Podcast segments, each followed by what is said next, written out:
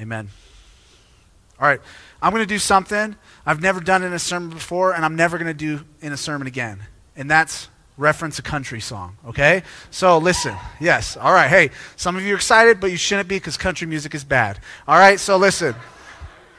Listen, I don't, we all got different flavors, okay? All right? I like ska music. It doesn't even exist anymore, okay? So, like, this is, we all like stuff that's bad. Country music is one of those things. If you like it, great on you. I've just never connected with a pickup truck as much as you have, probably, but I'm just kidding. I wish I had a pickup truck. Um, but I went through a country music phase. I was in high school. I went through a country music phase, and uh, one of the most popular songs uh, when I was in that phase was Tim McGraw's song, Live Like You Were Dying. Right? Okay? So pretty famous song. If you know country music, you probably know this song. And so here's the story of the song. Is I guess Tim McGraw uh, essentially talks to a guy who, who got a diagnosis that he's going to die soon. And so this guy who got this diagnosis that he's going to die soon, he begins to live life completely differently. He sees how he was living life totally wrong and he had his priorities all mixed up. And so he begins to speak sweeter and love deeper. Uh, he also begins to, to fill, out, fill out his bucket list and do things he'd never done before. So he rides a bull named Kathmandu, and th- these are exact lyrics from the song. And he does all these things, and he forgives more, and he goes fishing more, and, he, and, and his life is totally changed because he gets this diagnosis that he is about to die. And, and the song kind of ends with the person who's, who's going towards their death saying to, I guess, Tim McGraw, hey, I wish one day you get the opportunity to live like you were dying. Okay. Pause. This illustration, put it in your brains, okay? We're going to use it in like three minutes, okay? This is not the right way to preach, but this is the way I'm doing it. Put it in your brain. I'm going to use, I'm going to pull upon this illustration in three minutes. What I want to do before we get to that illustration, what it means for us, is I want to read some scripture for us. Paul, the apostle, would proclaim the gospel, the good news. The good news that Jesus is king, the God who created everything, has come to earth and he's restoring everything. And Paul has three different places where he summarizes this good news. The good news that a God has come, that the God has come to make all things better. And so he has three different places where he summarizes the Gospels, especially focusing in and honing in on what Jesus did living out that good news as our King. And so I want to read those three summaries really quick. 2 Timothy 2 8, it should be on the screen. It says this Remember Jesus Christ, risen from the dead, the offspring of David, as preached in my gospel. Okay, let's go to Romans 1 1 through 4. Paul, a servant of Christ Jesus, called to be an apostle, set apart for the gospel of God, which he promised beforehand through his prophets in the Holy Scriptures, concerning his Son, who was descended from David according to the flesh, and was declared to be the Son of God in power according to the Spirit of holiness by his resurrection from the dead, Jesus Christ our Lord. Okay, let's go to 1 Corinthians 15 1 through 4. Now, I would remind you, brothers, of the gospel I preached to you, which you received, in which you stand, and by which you're being saved. If you hold fast the word I preached to you, unless you believed in vain. For I delivered to you as of first importance what I also received that Christ died for our sins in accordance with the Scriptures, that he was buried, that he was raised on the third day in accordance with the Scriptures. Okay, so when Paul summarizes the good news that God has come to save us completely by no work of our own, to restore this earth. Something he always mentions in his summary is the resurrection. So that means that the resurrection is good news to us. Here's the thing. I think if I went up to most of the people in our church or most of, even myself and I said, "Hey, what's the gospel?" I probably would really focus on, "Well, Jesus died for my sins." Now, that's part of the gospel. Paul mentions that in there. But how often do we mention the resurrection itself as part of the good news? As part of the proclamation of what God is doing to renew all things, to restore all things. And 1 Corinthians 15, which we left off, off on, Paul goes on to just talk about the resurrection and the proof for it and, and some of the ways it should affect us and some of the ways it should give us hope. So the resurrection should be good news to us. All that other stuff is good news as well. But I think very often we forget that the resurrection, the message that Jesus, he died but came back to life, is part of the good news of the gospel. So let's pull back to that illustration and how we're going to connect it. Listen, it is very easy for us when it comes to a near death experience or to get a diagnosis that says we're going to die, to then all of a sudden prioritize our life and change our life and say, hey, I'm going to start living differently. I'm going to start doing things I never did before that I've always wanted to do. It's very easy. When that song came out, everybody was like getting saved by that song. It was like crazy. Like I would be talking to them like, I heard that song. I've just changed my whole life. I've, I've went bull riding. Like there's all kinds of things that would happen when that song came out to people because there was something about knowing about death and how it was coming for all of us that made people go, I got to start reprioritizing. The good news of the resurrection should do that to us. Right? If the resurrection really happened, if Jesus really came back to life, that should rearrange us. That should get us to see what's most important. And so here, here's what I want to do this, this Easter Sunday is I want to answer this question, what if Jesus really resurrected? I want us to ask ourselves that question. What if Jesus really resurrected? You're going, Anthony, I don't know if you know this is Easter. Like that's why I'm here. I believe, like, I got in my car, I made it here. Obviously, I believe that. But I just don't know if Jesus' resurrection affects us as much as a song in 2004 did. If Jesus really came back to life, that's part of the good news of the gospel, which means it should completely change us. We should be able to prioritize things differently. We should be able to see the world as it is. And so, immature Christian, non Christian, or mature Christian, I want us asking this question and going, where in my life do I live as if the resurrection is real? Or do I even? For me, myself, this is a question I have to ask myself. Do I really believe that Jesus resurrected? What if he really did come back from the dead? And so there's three parts of this sermon, that three ways really, I'm going to answer that question. Three things, three ways to answer what if Jesus really resurrected? How would that change us? The first is I think we'd believe him. We'd believe Jesus. The second is we try like crazy to be connected to him. And the third is we wouldn't be afraid to hope. Okay? So we're going to hop into those three things. Let's hop into the first way I'd answer that question. How, what if he really resurrected? How would we change? The first is we would believe him. We'd believe Jesus.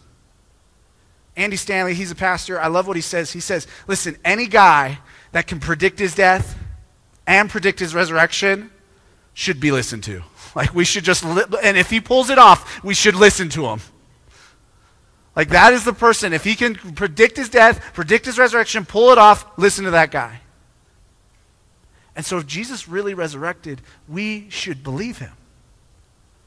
That means when Jesus claimed to be king, he really is the king. When Jesus claimed to be the great I am, that means he was claiming to be God. So he's really God. When, when Jesus claimed that he knew the way to life, which is him, and life through him, we would believe him. When he has these different commandments for us, we don't just see them as arbitrary commandments, but we see that he is the creator that knows something about our human flourishing, that who we were created to be. And that's why he's giving this sort of command. We'd believe him.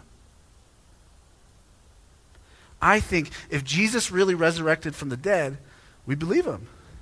But I think sometimes we treat the resurrection, we treat Jesus, and we treat the Gospels like, well, those are nice ideas. They're fun. I, li- I like it, the be- it's my favorite religion. But if Jesus really resurrected from the dead, we should believe everything he said. Here, here's why I'm, here, here's why I'm bringing this up. Is we love Jesus as long as he doesn't disagree with us. He's really great until he says something we don't want to hear. Here's, let's take one of his hard teachings love your enemy. He told us to love our enemies. And here's what happens when we read that we go, yeah, awesome. And then we have an enemy in our life. And then we're like, but uh, he didn't, I don't think he meant like this specific situation. I don't know if he, I don't know if he was like thinking about this enemy when he said that. I think there's some differences here. But if Jesus really resurrected, we'd believe him when he says to love our enemy. We'd say Jesus is tapping into something for us that's for our flourishing, that represents who we truly are if he really resurrected. So, this is what I want to ask. Is there an active practice in your life of believing Jesus? Because if he really resurrected, there should be an active practice in your life of looking at his words and believing his words. But I think for far too many of us, they're, you know, kind of. I kind of practice. Again, it's, it, it's more what we like about Jesus, unlike what he says and what we have discovered to be true. Rather than looking at his words and going, Jesus, I believe you because you came back from the dead. Is there an active practice of us trusting Jesus, believing Jesus? Okay, that's the first way that I think the resurrection would change us. The second way I think that uh, if the second way to answer the question, what if the resurrection really happened, would be this. We would try like crazy to be connected to Jesus. If Jesus is really alive right now, if he really sent his spirit to teach us, to comfort us, to help us, to guide us, if he really is with us always to the end of the age, like he said, if he really resurrected, wouldn't we do whatever we could to be connected to Jesus? Doesn't the resurrection teach us that God is alive and well and we can have a relationship with him here and now? Sometimes I, sometimes I think we treat our relationship with God like a, like an awkward, an awkward teen romance, okay? Uh, here's what I mean. Maybe, I don't know what teens are doing today. I don't know how they handle romance. I think it's all via Instagram or something like that. But at least for me, I'm speaking for my teenage years, this would happen a lot. I'd finally muster up the courage to go to a girl and say, hey, I like like you. And she usually would say, oh, you're such a good friend. But, um, but sometimes she wouldn't. Sometimes she wouldn't. And in those times, she would say, hey, I like like you back. And then I, and then this was immediately what I would do. I don't even know if I thought it, but I'd be like, avoid her at all costs. Like before, it'd be like we have this like deep friendship, we're flirty, we're getting to know each other. But then once the like like was out, like avoid her. Don't, if I see her in the classroom, look away. Like, just don't. Like, if our eyes meet, like, don't. And it was, it just, that's how I, I don't know if that's like a nerd thing. I don't know what it was, but that's how I handled my teen romances, okay? I think sometimes our relationship with God is like that. We're like, yes, I believe. I, I don't know if I want to, I should pray.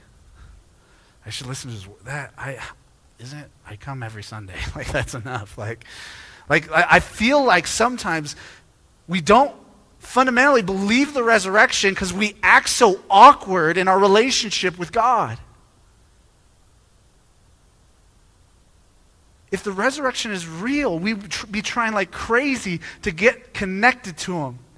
Our faith would be a living and active and alive faith that looked like a relationship with God, with a person. Instead, I think our faith often looks dead. Often it looks like we're following a dead man's religion. That sure, we follow Jesus all the way up to the cross, but we forget about the resurrection. Here's what I mean. A lot of us, we just like work really hard. Like we just try our best to be good. We uphold morals. We do like this culture wars thing where we're just condemning everything out in culture and never anything in our own hearts. And we do that because that's easier than being in a relationship with God. It's also more momentarily satisfying at times to, to do these culture wars, to, to, you know, with your grit, try your hardest. Because you can go, I'm righteous. I'm good enough. I can get to God on my own. But when you're in a relationship with Jesus, it's tough because it's humbling. It's tough because it's change, it changes you. It's tough because like any relationship. To have a healthy relationship with someone is harder because we'd rather do the dead stuff. It's easier. It's easier to do relationship in life that way than it is to actually be in relationship with Jesus. But if Jesus is really alive, church, wouldn't we do whatever we could to be connected to him? Or is he just a dead man far away that never left the tomb? That's not what I think. I think the tomb is empty. Okay, one more. One more way to answer this question. What if the resurrection really happened? How would it change us? We wouldn't be afraid to hope. Okay, hope, hope feels dangerous. I'll give you a little example where for me, I don't like to hope. I don't like asking people what they thought of a movie before I saw it. Okay, I don't. It's a policy I have, right? I'll often like leave the room if they, if somebody starts talking about a movie they just saw. Part of that is is because the second they're like man it was really good i have this hope in my brain about that movie that when i go to see it it's going to be really good. And then what happens is i go in and i sit in that movie expecting it to be the next forrest gump and it's not. It's the next flubber. And i'm just disappointed flubber was pretty good actually i don't know certain demographic i was like i don't know however old i was but but when I hope in a movie and hope it's going to be good, I'm almost always let down. And so I don't like to have any expectations when I go into a movie. It's safer. Hope feels dangerous when it comes to a movie or even restaurants or whatever it might be.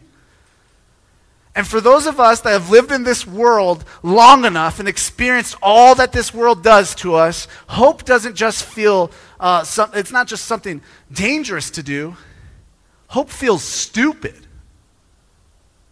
Like, if you've lived in this world long enough and you've experienced enough pain, you've experienced enough heartache, if, if enough of the things you've hoped in or looked forward to have been dashed, hope doesn't feel dangerous. It feels stupid.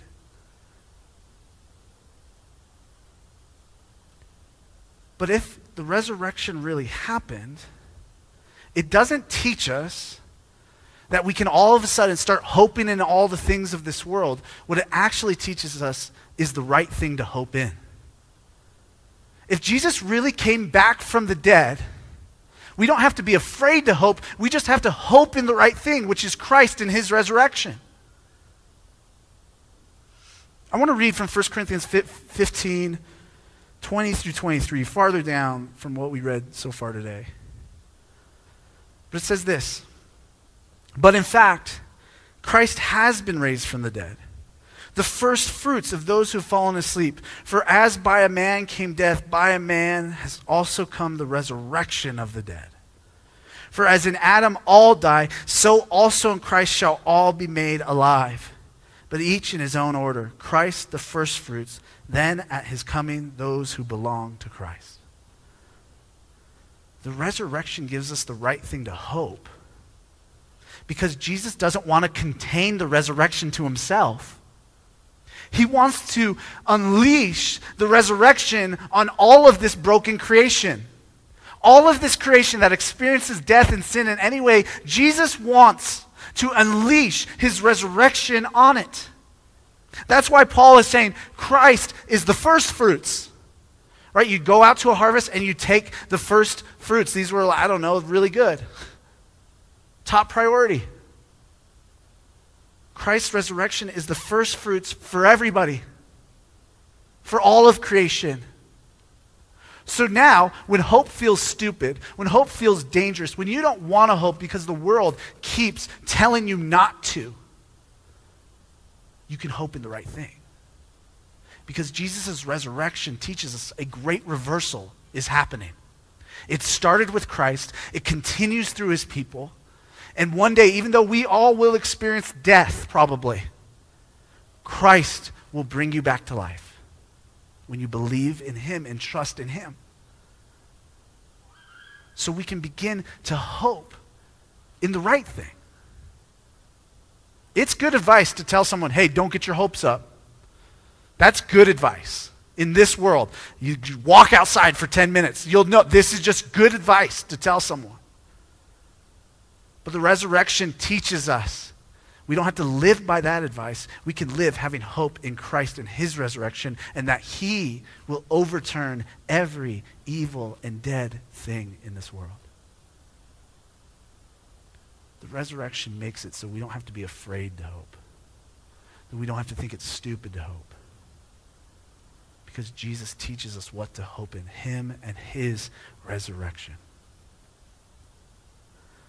The story, the story of the Bible is sometimes kind of portrayed like this escape plan, right? Follow Jesus. One day he'll return and get you all out of here and you'll go live in heaven. If you really read the story of the Bible, it's not an escape plan, it's a restoration plan. It's God saying, This world is messed up. You guys messed it up. I'm going to come back and I'm going to restore all things. And I'm going to resurrect all the dead things. And we'll get to live with God once again as we always should have been, as He always intended. The resurrection should absolutely change us because it means God wants to be with us. God wants us to be with Him. So, how are you answering that question? What if the resurrection really happened? Would you believe Him? Would you try like crazy to be connected to Him if He really is alive? Would you learn to hope in the right thing? Because if the resurrection really happened, all of that should be true for us. And probably a lot of other things. I want to close by reading a verse in that same 1 Corinthians 15 passage. I'm going to read verse 19. I'm going to reread verse 20.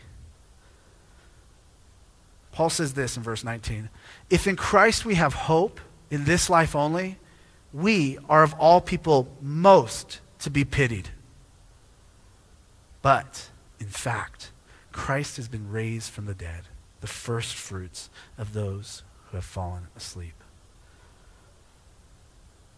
If you're here just because it seems like a fun way to do life, or you're here and it just gives you hope in, in, in this life only, Paul says, no.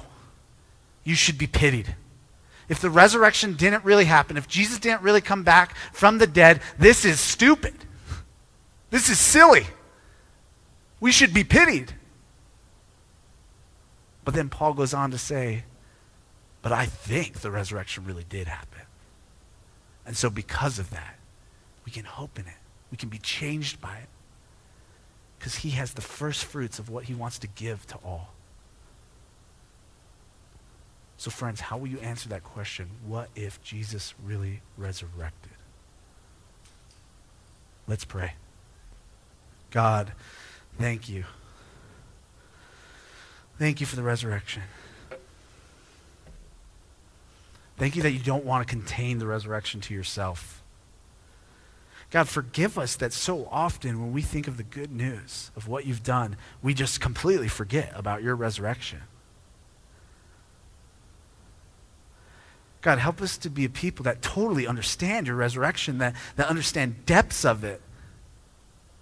Help us to see that it is a first fruits. Help us to see that it's, that it's a real thing that happened, not just a fun idea.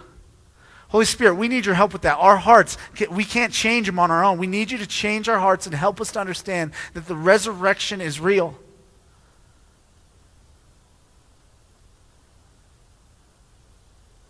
God, may we praise you and thank you for your resurrection. May we live as people that believe it's real. Give us the ability to do that. We can't do it on our own. We're weak. God, thank you so much for raising your son and wanting to share that resurrection life with us. Thank you, God. Amen.